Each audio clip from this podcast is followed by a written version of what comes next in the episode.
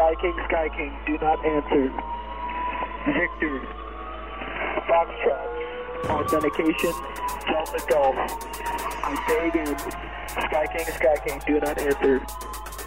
From London, a podcast about the unknown, the paranormal, and mysterious events. This is Anomaly. This is the last house.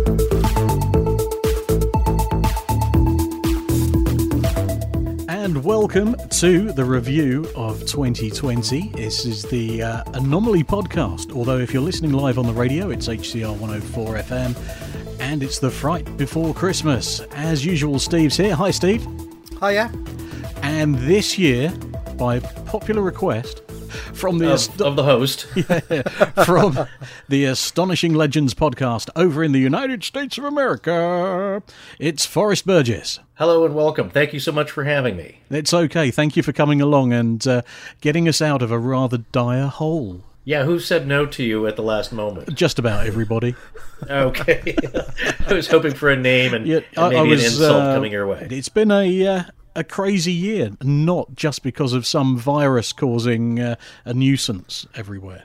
No, and it's not over yet. So, uh, what do the last two weeks have in store for us, or, or, or more? So, I was just uh, hoping that's for a nice, calm couple of weeks, please. Not going to happen, uh, mate. It's uh, there, there's going to be a finale. You know that a show, a show-stopping season ender. It's got to be aliens. Yeah, that's Got to be aliens, which uh, The That's galact- galactic galactic command. yeah, you're absolutely right. I They're think coming for their um, monoliths. and apparently Mr. Trump knows all about it. Now, this is a story that's uh, at the top of your list that I saw the headlines, and you know what? Usually I dive right into that, and but we were so busy with our own production schedule and and uh, us going on holiday ourselves that uh, actually didn't read any articles. I was just I would just they were all over the place. Uh, so, uh, what are the some of the more juicy details with this story? Well, there's uh, a guy called Haim Ished, and I've probably butchered that. So uh, he was a a senior chap in the Israeli space race, if you like. But uh, he, he's getting up in years, and uh, he has written a book called The Universe Beyond the Horizon. And in it, he claims that we are already in touch with aliens and uh, that they've got a pact. And your Donald Trump over there, he's uh, signed up to it to keep it nice and quiet because the uh, the aliens who have been uh, buzzing around for oh at least sixty years have decided they didn't want anybody to know about it. All good, Steve. What's your views on this? Um, I just wonder if I mean Paul Hellyer in Canada has said he was a um, quite a senior uh, politician for many many years. He's in his nineties now, isn't he? Yeah. And Yeah. He's been he's been saying words to this effect for, for several years, hasn't he? He has. I mean, Um, Paul Paul Hellyer was the uh, defence minister in Canada. that's right, un- yeah. Under the, uh, I think it was under the original Trudeau government. I'm not sure, um, but uh, I I don't think he had a particular interest in UFOs when he was in government. It's sort of in latter years. Um, Forrest, you, you, I mean, you're the, he's your neighbour, so tell us all about it. Yes, uh, uh, Mr. Hellyer. Uh, well, it's uh, you know from what I know. Um, uh, one, obviously, it's very hard to come out with that type of hobby or interest while you're in office because uh, generally you don't stay in very long if you start uh, professing a uh, even an interest, as we've seen with uh, uh, you fellows probably heard, of course, the uh, the Phoenix Lights, uh, the famous Phoenix Lights incident, and um, Governor uh, Fife Symington, I believe was his name, uh, who you know that was one of the one of the biggest sightings here because thousands of citizens um, across Phoenix and other parts of Arizona saw this thing, all reported it. Uh, Kurt Russell, I believe the actor who was flying in from Los Angeles, He did, yeah. uh, he was one of the first, uh, uh, at least private uh, pilot reports coming in. Maybe the first, I believe. That's his claim to fame there. I never Uh, knew that. and- It's true. I never yeah, knew it's an that. interesting. He never really told anybody. I think I saw that on um, on a talk show, on a chat Wow. show, as you say, where he just happened to be flying his uh, uh, a couple of his children in, I, or one, for a vacation, and uh, yeah, so he was flying when he saw it, and then of course, I believe uh, you know that was the kind of silly press conference that Governor Symington at the time had to had to do is trot out somebody in an alien suit and say like, "Well, uh, this is all you know, it's all just silly. Here's your alien." And then, of course, uh, it was uh, maybe a decade later, years later, uh, he came out and said like, uh, "No, I actually, I actually believe that happened." you know, and but you, you just can't do that while you're in office because it it really unnerves people because they start questioning all your other judgments on things. But I was going to ask you, fellas, the that's an interesting position though when uh, you have somebody like uh, Hellyer who's in a very high position, obviously not a kook to have gotten where he is, and comes out and says something extraordinary. And it's like the uh, Israeli gentleman. It's like you know this guy isn't um, you know he wasn't a reporter for the Weekly World News. He uh, you know he's not some kind of a uh, uh, a nutcase living in a tent in the desert who's seeing things. This this guy is very high up in intelligence, and they come out and they say something outrageous, and it it uh, it puts people in a quandary because they don't know then what to make of it. Because we always want the credible witness, we want the very credible person with the with you know with the high clearance to come out and say something, and then when they do, we're still unsure about it. It's it's, it's like uh, astronaut Edgar Mitchell who's now there, there are books on on all the things that he said he's he's seeing and has been uh, things that he says NASA and the government has covered up. Uh, he's fully on board, but uh, you know we only go so far with that uh, because it is hard to accept. And then, like I said, though, but that's one of my favorite quandaries is that. Well, here you go. Here's your credible witness. They're saying this. What do you What do you think? It's uh, we covered the Nazi bell, which which uh, may or may not be a German World War II uh, mechanical invention that uh, may levitate, uh, cause nearby mass death, and travel in time, uh, or open up a window that you can see events in time. And supposedly it, it ran on red mercury. Now, the father of the neutron bomb, and I can't I can't remember his name right off the bat, but uh, people were saying, well, red mercury is a is a red herring. It's just a, it's a term that's put out there. You try and catch uh, terrorists and black market dealers saying you have some red mercury and then uh, see who gets interest and you follow that up and tie up the leads. And uh, it's it's a diversion tactic. There is no such thing as red mercury. However the father of the neutron bomb uh, who invented this thing is a nuclear physicist says it's real. Was this And, uh, oppenheimer? no no no. It's um again i'm, I'm blanking on his name we and we covered the nazi bell you know a couple of years ago now yeah so I, I can't remember the details, but if you if you look him up, it's yeah, he's one of the physicists that came up with the idea of the neutron bomb.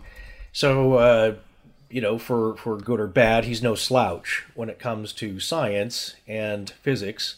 Got Samuel T. Cohen. Does that ring a bell? Yes, that's it. That's it. Yes. When they come out and uh, claim something outrageous, you just say like, "Well, I guess they're eccentric." I guess astronaut Edgar Mitchell was eccentric. I guess this Israeli, uh, you know, intelligence uh, defense force leader is eccentric, or what are they doing? You know, are they are they misguiding us for for a reason? So, yeah, I mean, it's it's uh, what I think is that there's probably some interesting things in there. Maybe not 100% true, and you don't know all the reasons behind it, but it's very curious, and we should pay attention when somebody like that speaks up. It is curious, and I mean, the, it's not unknown over here as well. But we had Lord Hill Norton, who um, I can't remember how long ago it was now. I'm, I'm going to say fifties. Potentially, um, Lord Hill Norton was uh, asking questions about UFOs in the Houses of Parliament, um, and uh, there's reasonably good information that the uh, the Queen's husband, Prince Philip, has had a lifelong interest Well, a lot's come out in the last um, few weeks with um, with reports he was reading uh, one of uh, uh, Charles Holt's from the Rendlesham case, reading one of his books. Right. Yeah. I mean, uh, that's. Uh, I mean, the Rend- Rendlesham is just down the road to me, um, but then again, in England, just down the road is everywhere. And uh, but uh, I've been to Rendlesham a few times. Love it there. Um, But yeah, um, so Prince Philip apparently takes a very keen interest in such things, and uh, he was a military guy. Um, I believe he was uh, captain of a ship at some stage. So um, you know, there's all sorts of people in high places who pay interest to this. Right, right. Well, they're they're the ones who are um, who are around it. Uh, and actually, we just talked about Prince Philip uh, with uh, I believe it's our latest uh, our latest show uh, where we talk about Mrs. Hingley and the mincemeat pie aliens. Yes. and and uh, and I'm just actually perusing our notes here because uh, uh, Scott did the outline on that one. And um, what's interesting though is that yes, Prince Philip uh, is let's see his connection here. Um, well, he is, I believe, friends and certainly uh, well connected with. Let's see, he's listed here as um, former RAF number 604 Squadron member, test pilot, and flying instructor Derek David Dempster, who was who founded the Flying Saucer Review in uh, let's see, and uh, in 1954, and then uh, first issue in 1955. Uh, he just passed away in 2012. But you know, again, here's somebody who's incredibly credible. His uh, squadron was known for its pioneering role in the development of radar-controlled night fighter operations. Wow. Uh, okay. So yeah, so in its uh, as Scott's note here, I guess um, uh, it says Dempster was one of the several folks ins- instrumental in the Flying Saucer Review's founding, and it's notable that Prince Philip, the Duke of Edinburgh, is a long-standing subscriber. So Yeah. I'm sure they know each other, but certainly he's um, he's a paid subscribing member, and uh, and has seen a lot of stuff himself. So, uh, thinking around that for a moment, um, Dempster would have been flying and uh, working on radar then during World War Two, I'm guessing, uh, which of course is when we had lots of Foo Fighter sightings. So Yeah, yeah. everything's connected. It it is, and certainly uh, England's had its share of uh, nighttime operations and advances, especially with radar, and then the whole uh, what I loved uh, learning as, as a kid, um, the um, the legend of why the British uh, pilots were so adept at night flying and bombing was they ate a lot of carrots. It's true. it is true. it improved their eyesight, and which we know now, like, well, yes, they're very good for you. But when I was it was also the advances in radar. When I was a kid, because I am uh, an avowed salad dodger, um, my uh, my nan would uh, tell me to eat my carrots because they're good for your eyes. And uh, Right. and the Germans swallowed that for quite a long time. I mean, they had their they had their own radar system, but True, uh, true. but you know they, they were won over with a carrot story, so that was good. Um, Right. Yeah, I mean the whole of Well, the, uh, but oh, sorry. I was going to say the um, uh, but out of that, uh, uh, I mean, what do you what do you make of uh, somebody? You know, what is the English stance? Because I can tell you what the American stance is, and that we're uh, we're certainly less accepting. I think uh, on a whole uh, compared to other countries. um, of the UFO thing in general. You you could say in general uh, of the latest, uh, also the latest Israeli uh, revelations and, and the news, Oh, and, and the- sure. like you I said, mean- all the strange things that are happening in England this I, year. I, I think twenty years ago they would have been they would have been laughed out of um, out of the papers, but I think nowadays it's. Um, I think we said um, we spoke earlier um, that all of a sudden a lot of stuff that would never ever hit the mainstream is hitting like, like with this story um, of the uh, of the UFO the USO getting on Fox Yeah. News Yeah. and getting on Tucker Carlson's show because that's Fox News. They don't touch stories like this. Um, you know, there's a, uh, and it's and it's bizarre, and they and if they are going to touch them, they won't give them any credence. That's But right. This story gives it credence and gives it, as far as Fox News goes, some sort of credibility. Well, of course, this leads Yeah. into the conspiracy theory that um, disclosure's happening and that Tucker Carlson is kind of, uh, you know, brought on board to be the uh, the vessel for disclosure. But um, who knows? Well, I think I think Nick Pope has more or less said it's already happened and it's it's been done silently. yeah, yeah, I- If Yeah. you think about um, how many official incidents you can name now to how many that you could five years ago. Um, so, I mean, we've already got Nimitz, and admittedly, that happened sort of in the early 2000s, didn't it? So, uh, Yes. was it 2004, 2005? Yeah, 2004. Yes, you know, and then the, this latest thing with the uh, USO, uh, the big triangle, I believe it was, or was it a cube shape, um, that was uh, seen in the water. Um, well, that was two years ago. Um, so who knows? I, I think uh, it's it's leading up to something, and it's just going to be very dull. I think one day when they actually turn around and go, "Oh yeah, UFOs, yeah, we've had those for years," and everybody will just move along, and uh, you know they'll be worried about where they're going to get their food from, and the, the whole UFO thing. You know, all, all these ufologists out there are just going to be going, "Well, we told you," and uh, everybody else is going, "Well, we don't care." So um, you know, I, I- just think it's a given now, and uh, it, it's happening. I think if you've got various government agencies who are now avowed as being involved in research on this, um, you've got the Pentagon actually releasing um, video. Uh, it's crazy. I mean that that um, Tic Tac and Gimbal video was hanging around on the internet for absolutely ages before it was finally admitted, and of- of course everybody's going, "Oh no, it's fake."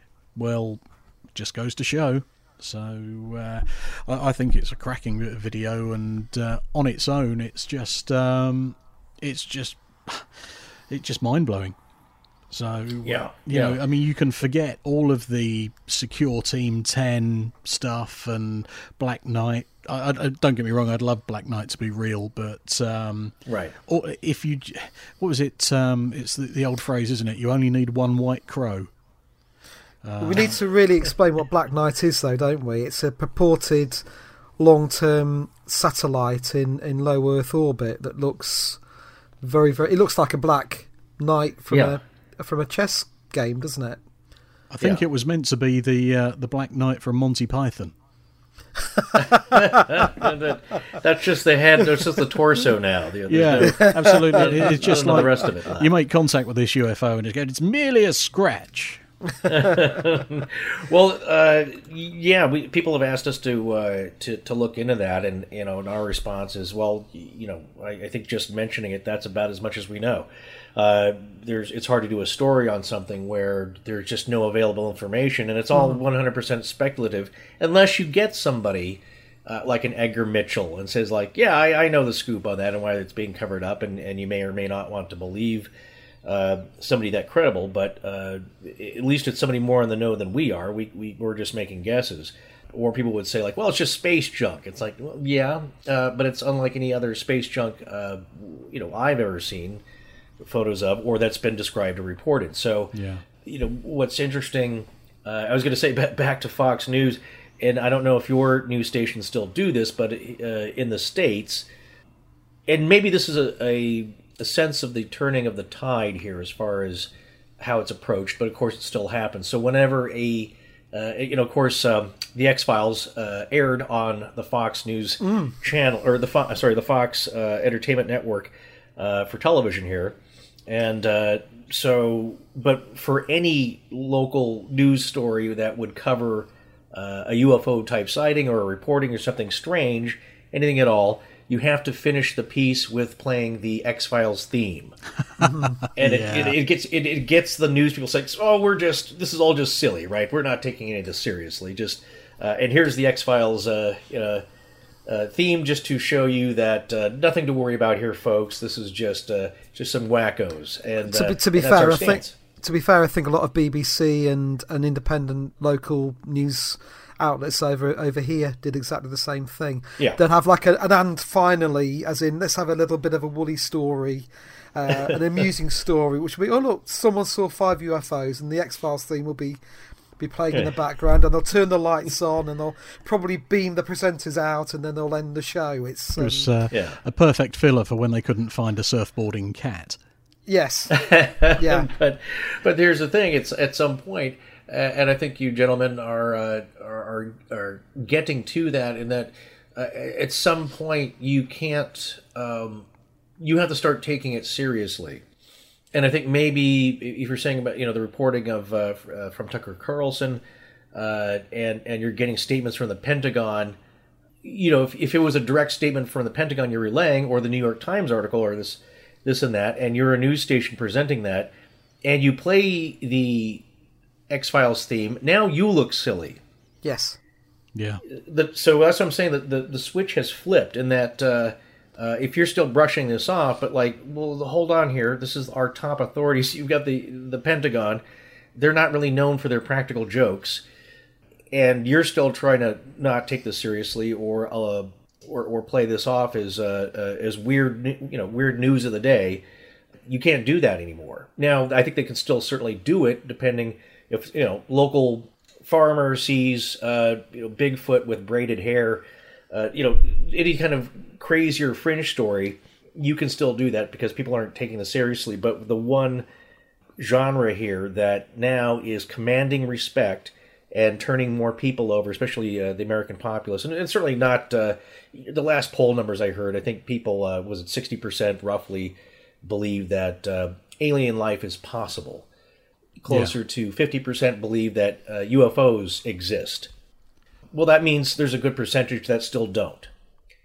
And uh, what's going to take, you know, to, to uh, and of course, that's the old phrase like, not until I see a UFO land on the White House lawn. Uh, Well, that's right. It- it's the it's the forty percent of Americans who have a mortgage to pay and kids to put through college and just don't look any further than the full wall four walls that are around them. And I, and I don't Right. say that in a disparaging way. It's just that No, they, they're yeah. concentrated on other things, and Yeah. um, you know, so but I think from the British perspective, we thought if well, if America, if um, UFOs were going to become mainstream anywhere, it was going to be in the USA. And Really? and oh yeah, absolutely. You know, it's uh, over here. We would definitely look at Americans and say, yeah, they'd buy that. And, um, and Well, uh, th- I, I thank you, I guess. no, no, no, absolutely, and especially in California, Yeah. where you have been known to hang around. So hey, Ah, I see. Well, I mean, here, here's uh, what I find fascinating, and, and uh, before we uh, started recording here, I was uh, chatting with you two gentlemen about uh, you know just serendipitously the the last two stories we happen to cover. Oddly, both with a Christmas theme, and that's what we were looking at. So you, you punch into the Googles, uh, UFO or or paranormal uh, uh, event, Christmas time, and uh, the two stories we end up covering, not on purpose, but they of course fit, were you know what was called uh, yes the what I just mentioned here, the story of Mrs. Hingley, and uh, now she and her husband Cyril lived in council housing in Rowley Regis. So you're talking about the West Midlands, uh, I believe, uh, two one hour and a half, two hours uh, south of Pontefract yeah, and um, you know, and this was uh, when this happened. You know, it was right after uh, the holiday, so January fourth, nineteen seventy nine, and it's a lighthearted kind of funny thing. This is exactly what I was talking about, where you'd hear the uh, the X Files theme. She uh, claims an encounter with three uh, benevolent and nice aliens, but ones that um, uh, seemingly unknowing of human customs uh, were so enamored with their Christmas tree they ended up wrecking it and, and, and eventually absconding with it, and also stealing three of her mince pies. outrageous. Um, and so, uh, but but all in all, and she suffered some physical uh, effects, which are pretty routine and and uh, chock a block for an alien encounter. Uh, but overall, thought it was a very positive experience. Uh, the second one is the Warminster thing yeah, uh, from uh, that started. Well, it, it, things have been going on, of course, in Warminster and um, uh, you know the Wiltshire County. You know, for I, I'm sure since people were there and maybe before, uh, but that that entire flap seems to have been credited to start Christmas Day, very early in the morning, uh, with uh, just a series of bizarre sonic attacks and very strange noises, and also reported and witnessed by many of the training army recruits and uh, officers at the nearby, you know, British Army training bases. yeah, Salisbury uh, Plain. which, uh, it's, uh, it's, yeah, it's one of the biggest. Yeah, and so again, there's your credible witnesses. It's not just uh, you know your your farmers and your college kids and uh, reporting this stuff. Uh, you have the military uh, and not chiming in saying, you know, usually we expect them to say, well, it was us training, or you heard a, a meteorite, uh, you know, a bolide came in, and that's that's what caused the strange sounds and the explosions. But uh, they were oddly silent, other than the initial report. So uh, I guess my roundabout way is saying that uh, uh, your attitude about Americans coming is, is interesting when I compare it to you know centuries uh, of civilization before us uh, or anyone in uh, North America, including the indigenous peoples of uh, of North America, and uh, your you you would seem to be more open to it because it is seems to be more part of uh, the natural proceedings. And not saying that people, you know, there naturally would believe in UFOs, other than that you've been exposed to it much longer than we have as a more modern culture as well. So, uh, and then if you look at uh, like South America, they take it much more seriously than we do. Their military gets involved with yeah. uh, tracking and analyzing and um, sharing some information, but obviously they're they're not uh, ashamed at all to say. No, we take it very seriously, and we track this stuff, and we, you know, we try to let you know what's going on. So, uh, unlike us, where we play this game of taking it seriously and not taking it seriously, and uh, therefore everyone's just kind of guessing. Yeah, it is. It's very much a way of keeping people guessing, and if you have to think too much about it, you end up thinking about something else and and and, exactly. and, just forgetting about it. Uh, it's um, you know I, have done a road trip across the states. I uh, I went from Dallas and then kind of zigzagged my way across into uh, Northern California, and uh, so I visited Area 51. I, I stayed at the Little Alien, and uh, you know so you get these little pockets of you know little little pockets of interest and places where everybody believes. And and it's all good. You know i think it's uh, yeah. it's quite healthy. But um, yeah it's interesting that sort of historically i think the Brits have always thought that the Americans would be more up for this than uh, anybody else. But then when you think back into history, like you say, um, we have Stonehenge, we have um, the Berwyn uh, Mountains incident, yep. and um, you know, and so many other things as well as Rendlesham, and yeah, so it's interesting. I mean, Rendlesham very rarely gets mentioned over here. Uh, you, you, just really, yeah, that's, you just that's odd. You don't tend to hear about it. I mean, there's meant to be a film coming out soon. Um, Steve might know more about this, um, but there's a there's a film called Capel Green, which mm. is in the making. Um, I've mm. not heard much about it recently, I must admit, but um, you know, apparently that's going to take a look at um, what happened there. And uh, one of the main participants in that is a guy called Larry Warren, who was uh, a U.S. Mm. Air Force uh, security policeman uh, at Rendlesham. Right. Uh, uh, what is the name? Do you know what the title refers to? Capel Green, I believe, is a village nearby. Mm, it's apparently okay. where the incident happened. So it's it's one of those where it's like with Roswell. They say Roswell, but the crash mm-hmm. didn't actually happen right. in Roswell. Yeah. It happened 60 miles away. Yeah. Um, o- so, over towards Corona. Yes. Yeah. Yeah. So Capel Mel, Green is uh, apparently. Mel's the, Ranch. That's right. Yes. Yeah. But Capel Green is apparently where the actual event itself happened, not not Rendlesham itself. Mm. And so it's that sort of they're trying to really dig down. But last I saw, um, it, it, seems to be a drama documentary, so they've actually got um, actors playing parts. Oh, but right. obviously, yeah, but obviously with input from. Right. From names that you that you know as, as, as part of this case, but it, right. it's one of it seems to be one of those cases which has a line down it, and there's there's one lot on one side and another lot on the other. Yeah, both arguing as to as to what's actually going on well, and what went on and who was there and who wasn't there. And, mentioning yeah, no names, yeah. of course, is an awful Precisely. lot, an awful lot of yes. arguing going on online at the moment, yeah. and uh, right, I, I, I don't, I don't think anybody comes out of it particularly well.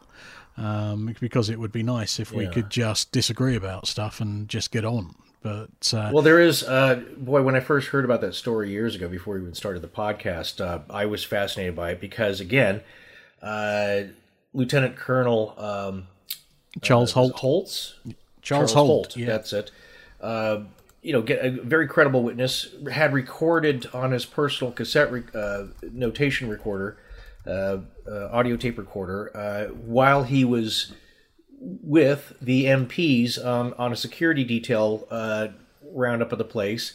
So you have some documentation of the night of, um, which is you know that's pretty rare. Eh, You have it's rare that you have somebody of that high rank coming out and uh, standing with the reports, but he was certainly part of it, and also, um, you know, a multiple night uh, event. And also, um, I was going to say, I when I first heard about that, I, I checked them out on Facebook. There is a Facebook page, uh, which I think is titled "Justice for Bentwaters," which um, James Penniston, I believe, is uh, was a sergeant or one of yeah, security that's right. Yeah. uh, you know, one of the security enlisted men uh, who was uh, uh, there that night, witnessed very strange things. Now we see because there's again, you you you, you, know, chaps probably uh, realize there are uh, or you know levels of this and that. Okay, strange lights, things coming down the woods, uh, you know, red orbs, uh, things showing up on radar uh, that are uh, you know impossible or rationally unreasonable to describe. That's one level. And then when you say, no, no, there's a craft with writing on it, and small beings got out that were levitating, like, okay, that's that is another That's something else. a, yeah. a leap to belief that many uh, who are willing to believe in uh, possibly extraterrestrial orbs just won't go there. It's it's uh, interesting, I think, psychologically in that. Yeah. What's sim- what's similar to Roswell as well is that sometime later, the British press will obviously leak this story, and similar to what Roswell, which ran the story about UFO crashes, what we got was a now defunct News of the World, uh-huh. which actually ran a front page splash UFO lands in Suffolk, and below it, and that's official. yeah. Yeah. So i it's and, and that is the you know news of the world was always quite a lowbrow. It was it was tittle tattle. Sure, sure. Um, had a certain had a certain nickname that I'll, I'll, I'll tell you off air, but but um, Yeah. um, right. but uh, people know what it was. But when it Yeah. with the tabloids, if it adds and that's official, it it, it, it does that for a reason because it knows it's got the information to back that up.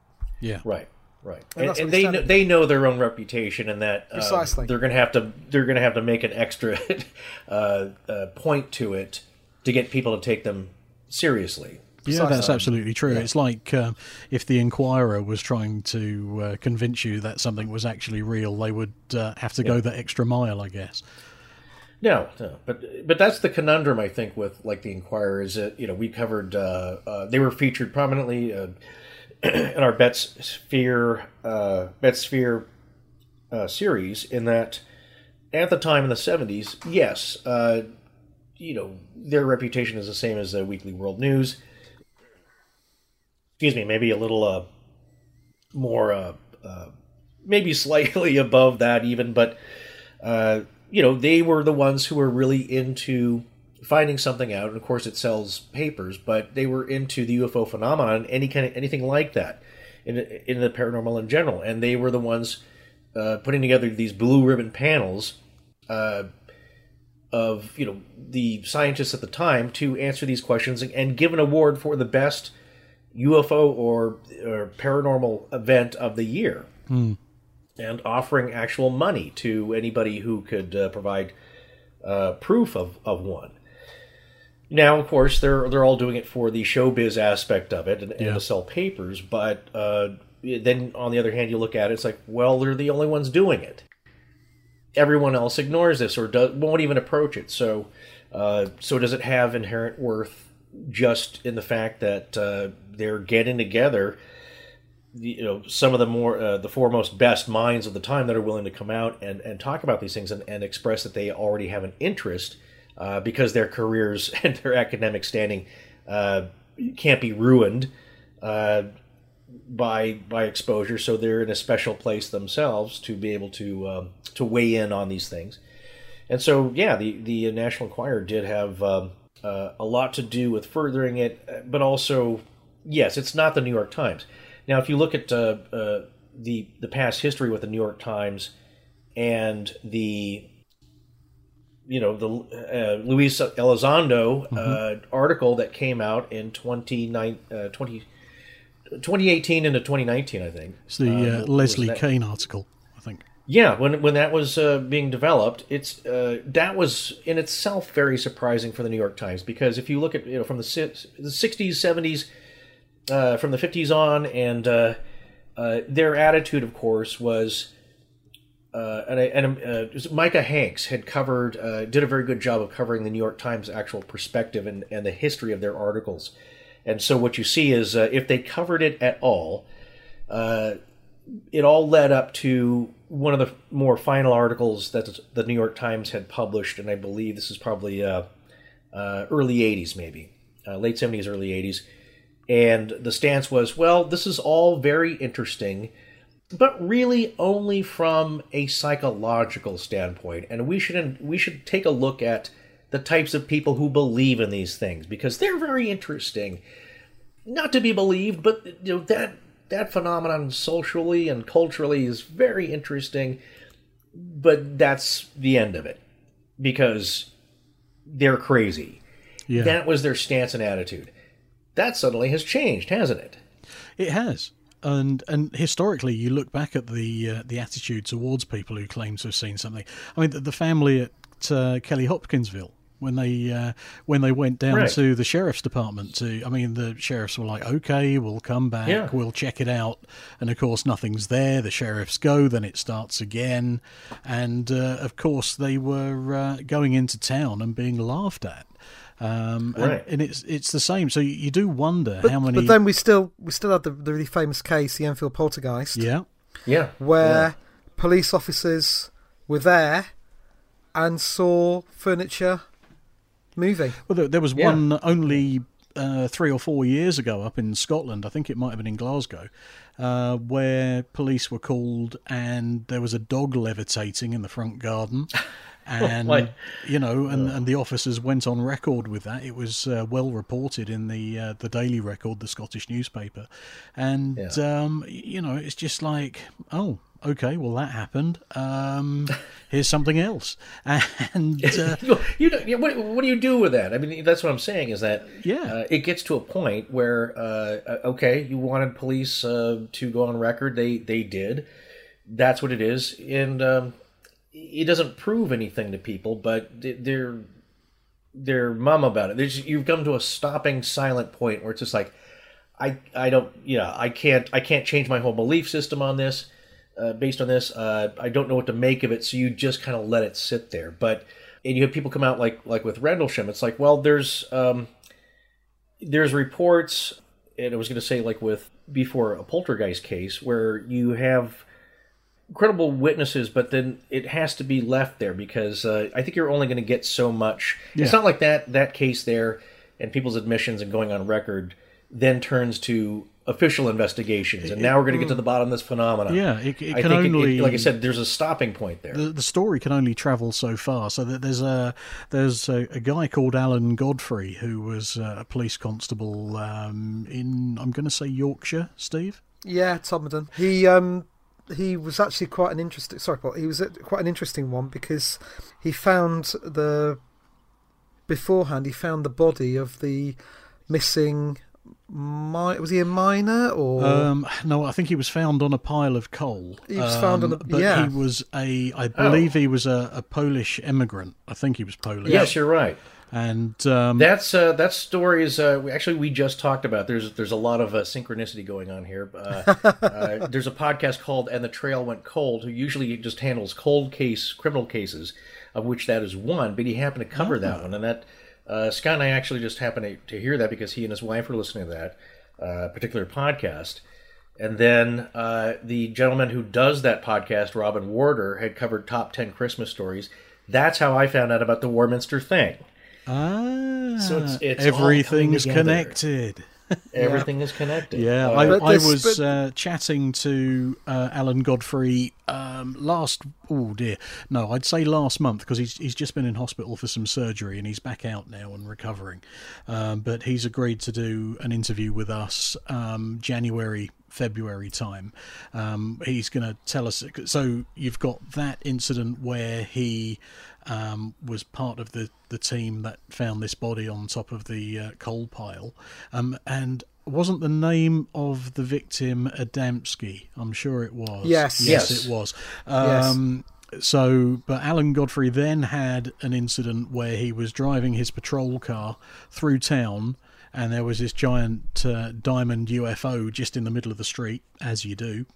And um, you know, I mean, so the anniversary of that, I think it was the 40th anniversary, might be longer than that now, um, has just occurred last month so he's going to talk to us about that next month, and um, you know, hopefully, we'll get uh, some good insight on that. That- I mean, this is a this is a problem for police officers, Forrest, because they, you know, they really do gamble. I think with their careers if they get involved in this sort of thing as an interest, or they admit that something like this has happened to them.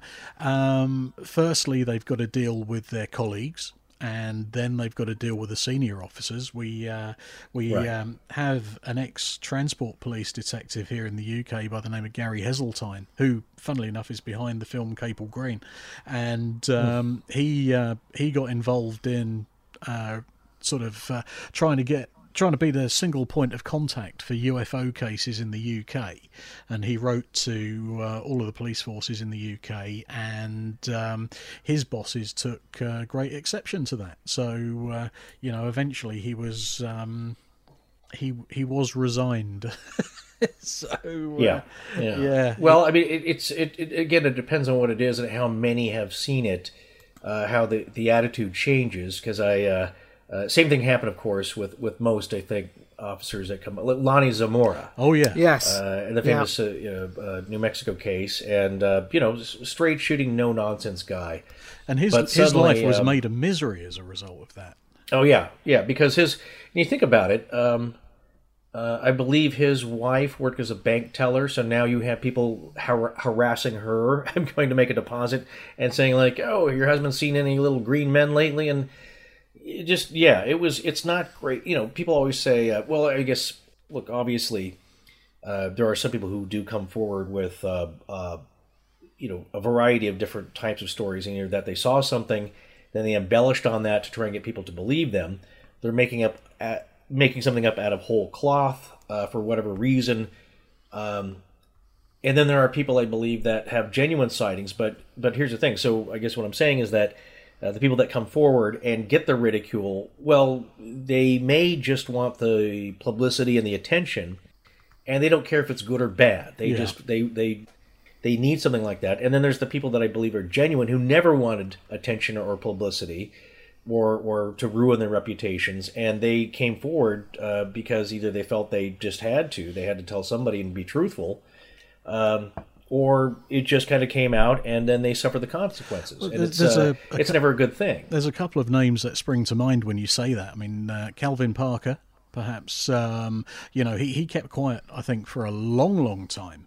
before speaking. And then another guy who uh, I, I think you have him down as a straight shooter is um, um, I'm thinking of Bob Gimlin, who uh, you had. Oh, yes, of course. You had the benefit of uh, interviewing him at length, didn't you? Yeah, yeah. No, you're right. It's uh, it's uh, somebody when you talk to them, uh, same thing. He uh, uh, never, you know. I mean, he he did go along with it, and he was he was interested, but that was more of Roger Patterson's deal Yeah. uh, in in trying to find that. And you know, and again, you looked at uh, character assassination of, of Roger Patterson after the fact, and uh, but here's my point that I made in our in our long Bigfoot series: you could be obsessed with a, with a subject, uh, even tell people you're going to fake something, uh, a documentary, or well, I mean, he he was all he did was claim to make a documentary, and I think he start, started to do that, uh, and uh, do some dramatization, some docudrama, as it were, to illustrate and dramatize the old legends, old Native American legends of Western Washington and, and uh, Sasquatch and Bigfoot. And uh, it doesn't negate, though, what you capture on film. You know what I'm saying? Like that Yeah, was always my big my big revelation is that you could be in the middle of faking something. You could have uh, Christmas balls with lights on it on a fishing line, shooting a film trying to fake something, and a real UFO event could be happening simultaneously. Yeah. Uh, they're not mutually exclusive. So um, uh, you uh, you know, but but of course it muddies the water. But look, in the case of the Patterson Gimlin film, that's everybody who's a proponent of the film says, forget all the rest of Roger's character, uh, what you may think of Bob Gimlin. Look at what's on the film. Yeah. And to this day, that's the one great thing that I love about the film. It's it's never been nobody ever says the film is fake. Nobody, nobody has ever said that. It's like, well, this is optical, uh, you know, special effects printing on 16 Yeah. millimeter film. We can prove that. They go after the character of Roger Patterson. They, the people who don't want to believe it, go after everything else. Like, well, a human can't keep that. Uh, yes, a human could walk like that, uh, or you know, there's a guy in a suit. You go after everything else except looking at what's on the film. Yeah. And uh, and you know to this day that that film has never been disproven. which I mean, think I'm look, says a I'm looking at a looking at a frame, and and the and the the the creature, the the subject, looks big, yeah. and, I know and what that's that's that's the only thing that really sort of suggests above to me that there's something in this because it it's it it doesn't look human. to me when I when when you there's there's a Yeah, it doesn't look uh, human. There's a very famous uh, set of video which has been uh, stabilized and uh, so they've got it so that uh, Patty or the, the Bigfoot is actually in the same place in each frame and then you follow Right. you follow the natural uh, gait and movement of it and you can see the muscle tone you can see the muscles are actually moving when the they're rippling. yeah, under the fur. when the foot hits the ground, you, you can see Patty's lady parts. Um, you you know it's it, it's all Things are jiggling. Yes. yeah, it's all stuff that um, you know you didn't get back then in Hollywood. It was well beyond. Um, you you compare it to uh, a blockbuster movie like Planet of the Apes, you know, and they only spent the money on a couple of the main characters for their costumes. The rest of it was pretty naff. And um, but but but a couple of guys who just happened to be out in um, is it Humboldt Forest? Um, not 100 Uh, sure. it, nor, yes, I'm trying to think of uh, the the nearest town, but is the that, that is the county. So yeah. um, and that location a few years ago was actually found, uh, you know, overgrown. But of course, uh, people who were enthusiasts, uh, from the description of the uh, the large the creek and the large overturned uh, tree root that was there, uh, pieced it together, and they found the actual location again. Of course, uh, you know, geography changes Of course, yeah. uh, over the years, and uh, you you wouldn't recognize it. But uh, yeah, they found it uh, as it uh, at least at the exact spot. So. Yeah, um, which I, is all interesting because if you believe it, it's like, well, that's uh, that's an actual spot where there was a Sasquatch, And it's uh, just I just thought I need to put that on my next uh, road trip and actually go and find that. It's um, the the actual you can. It's a bit of a hike in, I hear. yeah, so um, so I can do that because bears don't scare me, um, and nor, nor do snakes or lion, mountain lions or anything else. Um, but I, I've I've had my own run in with a, a big cat this year, so uh, Oh, that's right. they they don't they don't scare me. Where did that end up, uh, Paul? Um, well, uh, that's um, that's a thing. So um, I, I uh, this was August the sixteenth, and I, I had this conversation with Steve and uh, Paul Sinclair earlier, Yeah. because um, as it actually happened, I phoned Paul Sinclair and had him on the phone, and he's like, "Well, get off the phone to me and take more pictures and, and video it more," you know, and and he was right, but I, I you know, I, I kind of felt the need to uh, share. So um, yeah, I, I, I was uh, not a million miles away from where I live, and um, just minding my own business, doing a bit of work on the car. And uh, this big black cat walks through a field uh, right next to me. You know, it was very close. Um, I paced it out. I think it was uh, about 50 paces, and it was uh, sort of crossing from my right to left. and uh, so out came the uh, the iPhone Seven Plus. Which uh, shame I've, I've upgraded my phone since then. I think I would have got better pictures, but uh, but I did manage to get pictures, and I did manage to get some video. And uh, you guys um, very kindly did some work on the video for me Yeah. and uh, got the uh, the color balance all worked out and stuff, and it and, and it looks good. Um, but to this day, um, there there would be people who laugh at me and say, "Oh, you didn't see anything," but uh, I know what I saw. that, that, See, that old when- trope, yeah. when I saw mine, I mean, I didn't really have a lot of time because I was driving, and, Yeah. and in the United Kingdom, we have a lot of roads where they either go above a railway um, tunnel, or we have railway bridges going above roads. Yeah. And Yeah. I was driving down this single track lane with a railway bridge above me, and I look up. I don't know why I looked up, but I saw a cat walking um, left to right across this railway track, uh, or the railway bridge, and I didn't really think anything of it. And then, as my brain, because I'm still tr- concentrating on driving, it was a single track road. It's it's one of those that we have around here, and then I realised that cat had to have been huge for me to have seen on that railway bridge Yeah. because it it's impossible for me to have seen it. And um, it was very, very. It was it was a a black, uh, what we would call an, an ABC, an alien Big cat. um, yeah. big cat. And it, it's it's the funny thing, isn't it? Because uh, I mean, they are uh, native to where Forrest lives, and uh, I mean, do you have them up in the northwest there, Forrest? The uh, the big. Oh, cats? there's there well, there's tons of uh, yes, cougar. So I mean, Right. I, and I don't know the the, the species, uh, the the familial line. I think they're all uh, related to the panther line. yeah. Uh, I believe at some point. But yes, uh, of course, even uh, uh, Washington State University here uh, is uh, their mascot is the cougar, so Okay. uh, known as the Cougs. Yes, but uh, yeah, so we have tons of cougar. Uh, same thing, uh, you know, down in Southern California.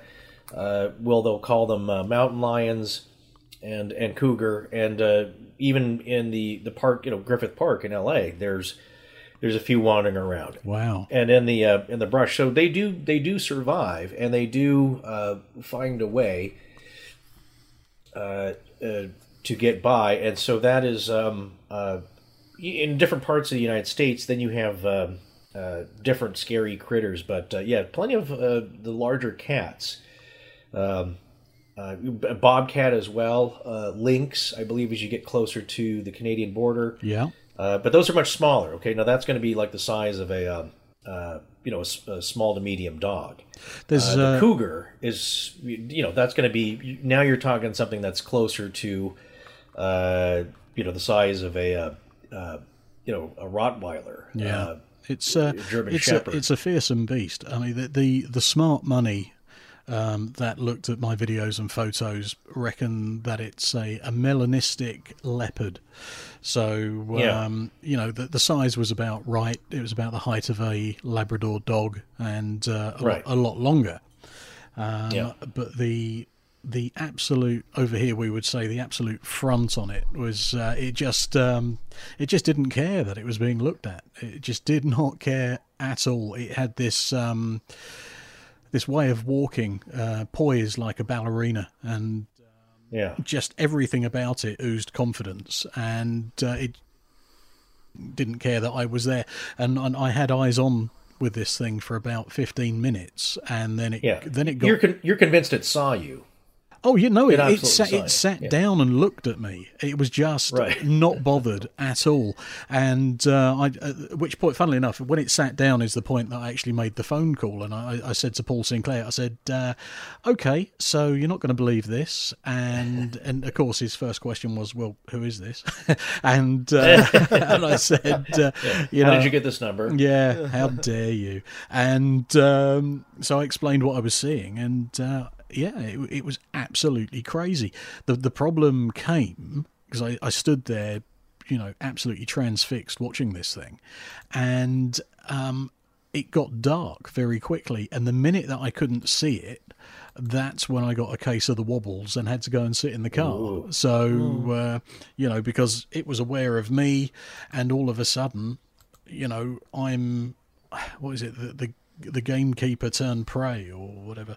But um, so well, uh, two two things here, Paul. I want to run by you because I think um, they're interesting points as far as having an experience like that and classifying it and analyzing it.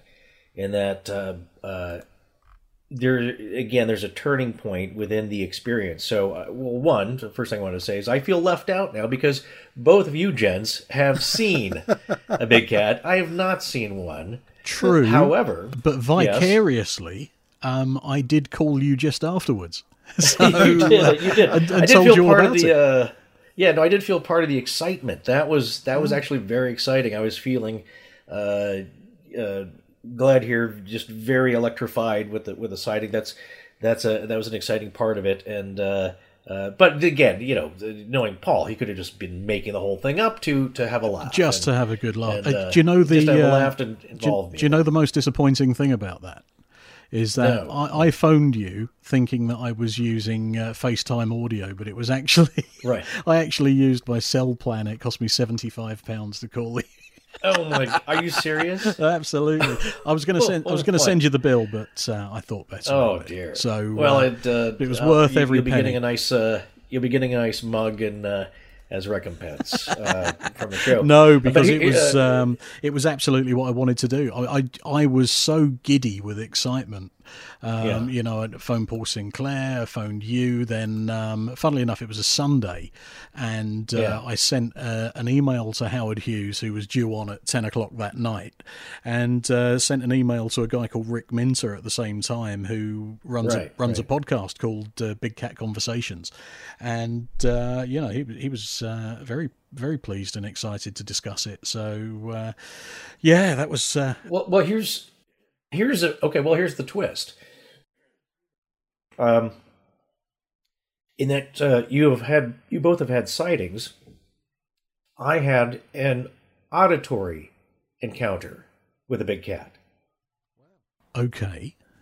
and that uh, I've told this story years ago. And of course, you know, we start thinking, what are the strange stories, uh, the paranormal stories, uh, the paranormal events that have happened to me, and what can I uh, talk about? Not much has happened. A lot of very small things that you look back in retrospect and realize, like, yeah, I guess that's not rationally explainable, really. And and uh, but you don't really, again, you don't know where to file these things. So it's just an event that happened to you.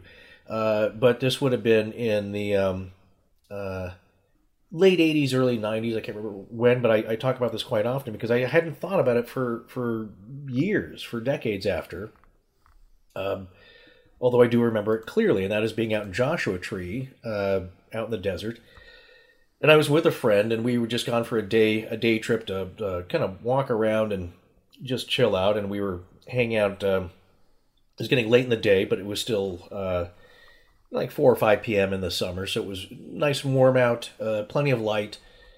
Uh, and we're basically thinking about uh, driving back to LA, and we're just uh, we're in a parking lot where just kind of the you know the pavement ends and it just goes out into open desert, and we're just kind of looking out at the at, admiring the vista, and we hear this really low, loud roar, like a a growl. Uh, and it looks like it, it feels like the sensation was that you know and we're we're, both standing there is that it's uh maybe like you said uh 30 40 50 paces out the desert where it's just uh, a sound of and, and again it, i don't know if it was a cat or not because we didn't see anything there's no rocks there was nothing for it to hide behind uh, you know there's no rock over a foot tall it was a very open uh, part of the desert there and we we both heard that. We, I turned to each, we know we turned to each other, and said, you, you hear that? And he's like, yeah. And then here's the point, though. Much like uh, Paul, what you just uh, said that uh, reminded me is that um, at the moment, you know, after your excitement uh, fades and you realize that now it's dark and that thing can see me and I cannot see it. That's where you the, the collie wobbles set in and you start to think about, well, maybe I should get in the car.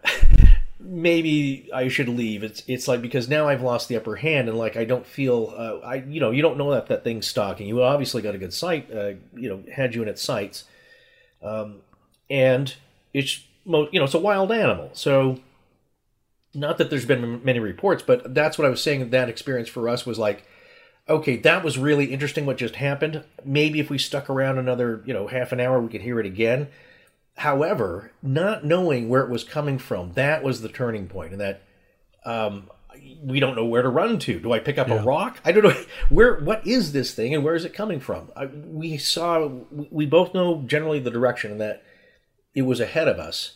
That's where it sa- the sound seemed like it was coming, but from nothing. It was a disembodied uh, big cat, and I mean like So a, a ventriloquist cougar.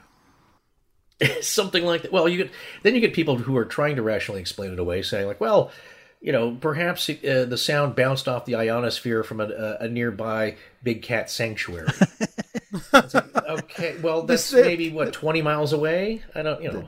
This is like the walking lighthouses of um, Rendlesham. Well, I. I was That's just yes, the, the, the, the lighthouse. I remember that explanation. The lighthouse that pointed back at the land and was now also red. yeah, do you think but they've actually orb. walked all the way round, and, and that was and that's what happened. do you think Carole Baskin Oh, was dear. responsible for that as well? Probably, you know, most likely. But, it, what's interesting to me there, uh, Forrest. I mean, firstly, obviously, you, you couldn't see it, um, but Yeah. but the the rest of your reaction to it compared to how it is here. So, obviously, th- that type of animal is not native to the UK. Uh, we we did have the lynx. Um, that's being Right, That's being reintroduced in certain places now, um, but the you know the the cougar, the mountain lion, the um, the leopard were never here. So w- No. you know, so when it when it comes to notice here, we are not only in awe, but there's a kind of magical yet. Oh my god! I've Yeah. just seen a uh, you know a UFO type feel to it. It's just like, well, I shouldn't be seeing this, but in in America, But I'm, I'm guessing uh, there is a s- there is a simple um, explanation over here, which was a change in the law Yeah. with the the da- Dangerous um, Animals Act, which Yeah. you know in the, in the seventies people were were bringing in these amazing animals from over the world, Right. but Right. they didn't know what to do with them, and then the law changed, and instead of maybe giving them to a zoo or they just let them go. and that's exactly what I did with my giraffe. Yeah, which, is, which is weirdly though has never been seen again. You, you would think No, well, be before I let it go, I uh, I gave it a torch and sprayed it silver. It's been uh, sort of wandering around as a uh, like a lighthouse. lamppost. just, just the just the upper half you need to. Yeah, 'cause just- the, yeah. the, you know it's like camouflage against the Paint sky. it red and white and teach it to turn around with a torch in its mouth. Precisely. Right, right. See, and that worked. But but yeah, no, but but Paul, I mean, here's here's the thing about that is that uh, uh, y- there are several different uh, elements of the experience going on going on here with you, and that. Um, like I said, that that's a cat. It's not a hybrid. It's not a cryptid. It didn't have the body of a kangaroo and the head of a and the head of a panther uh, and wings on its back. It's not a chimera. Um, it's a pretty rationally explainable yeah, animal in a very strange place, admittedly, but there could be a possible explanation. Now we have uh, here in LA, we have wild parrots that have gotten away from people, uh, uh, and, and now they've thrived so well. There are massive flocks of green parrots that live in the, um uh, you know, the in the suburb of Venice, in the town of Venice, uh, near near the, the famous Venice Beach, and so they are around the canals, and they they do really well, but they are essentially turned back into the wild, and they're just living in a in an urban environment where they are Amazon Amazonian green parrots, which are not native here, but but still thriving. Then it's warm enough. Um, they have adapted, uh, and uh, they're their own colony now.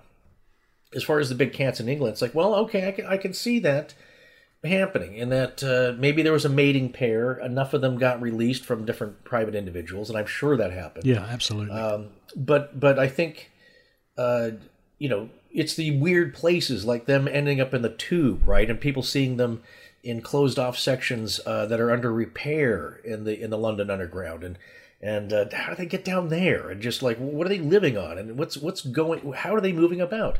How is this really real creature? it's like um, having an alligator or a crocodile in the um, in the sewer.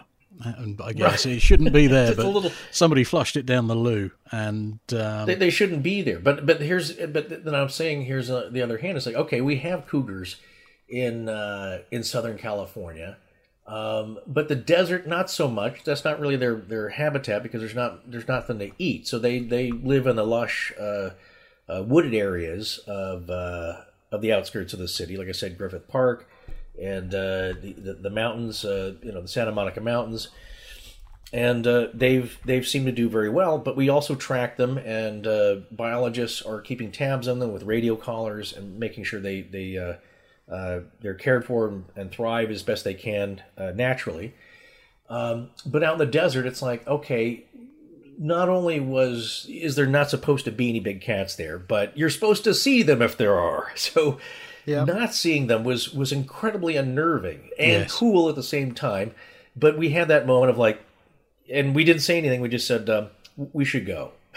like we just because we both had the realization. It's like I don't. know Is it under the car? Is it where could it be coming from? And then not wanting to freak yourselves out. It's just like okay. So the best option here is to again just leave it, walk away. so you, Um, but I remembered uh, as as far as like uh, you know. Uh, the authorities taking those sightings seriously when you when you notified the authorities uh, paul what they they basically took the report seriously right Um, they did, yeah. I uh, I phoned nine nine nine, which sort of the equivalent of nine one one, and Mm-hmm. uh, the the operator was intrigued and uh, very supportive and kind of like, Yeah. okay, yeah, we we've heard weird, but um, this is okay. And uh, she put Yeah. me, she put me through to her supervisor.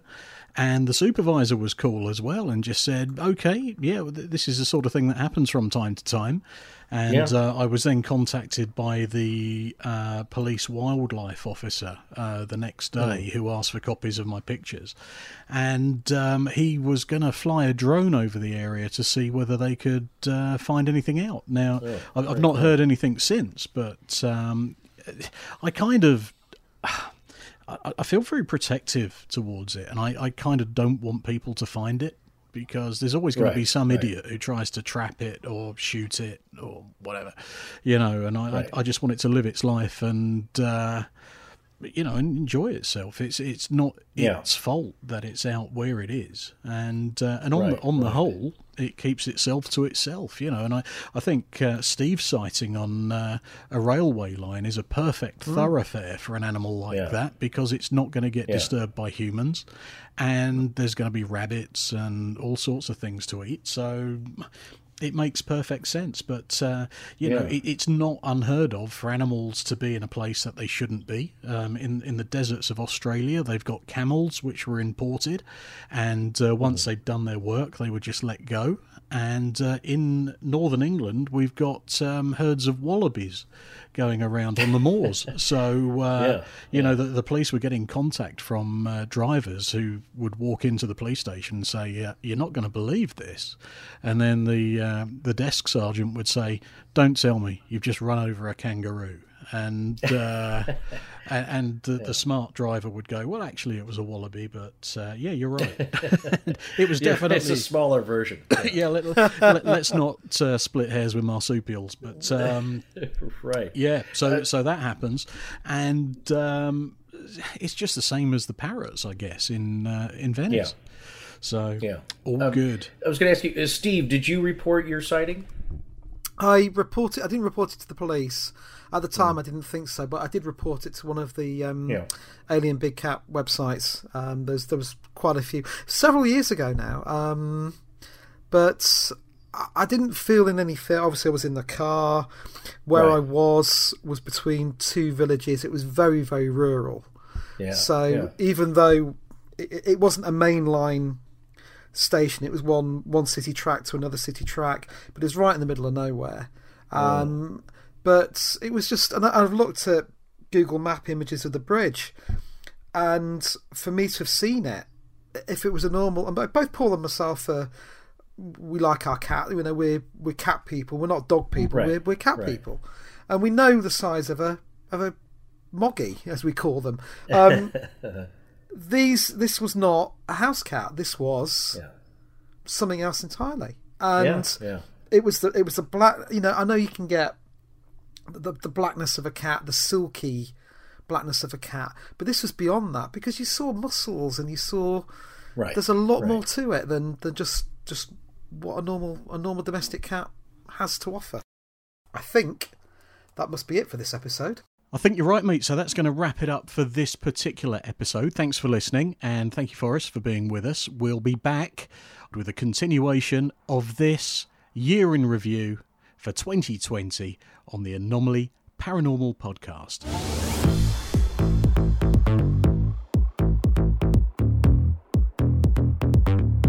Anomaly is independent media. Thank you to Michette for our theme music. Join us online at anomaly.co.uk, Facebook, and at AnomalyCast on Twitter.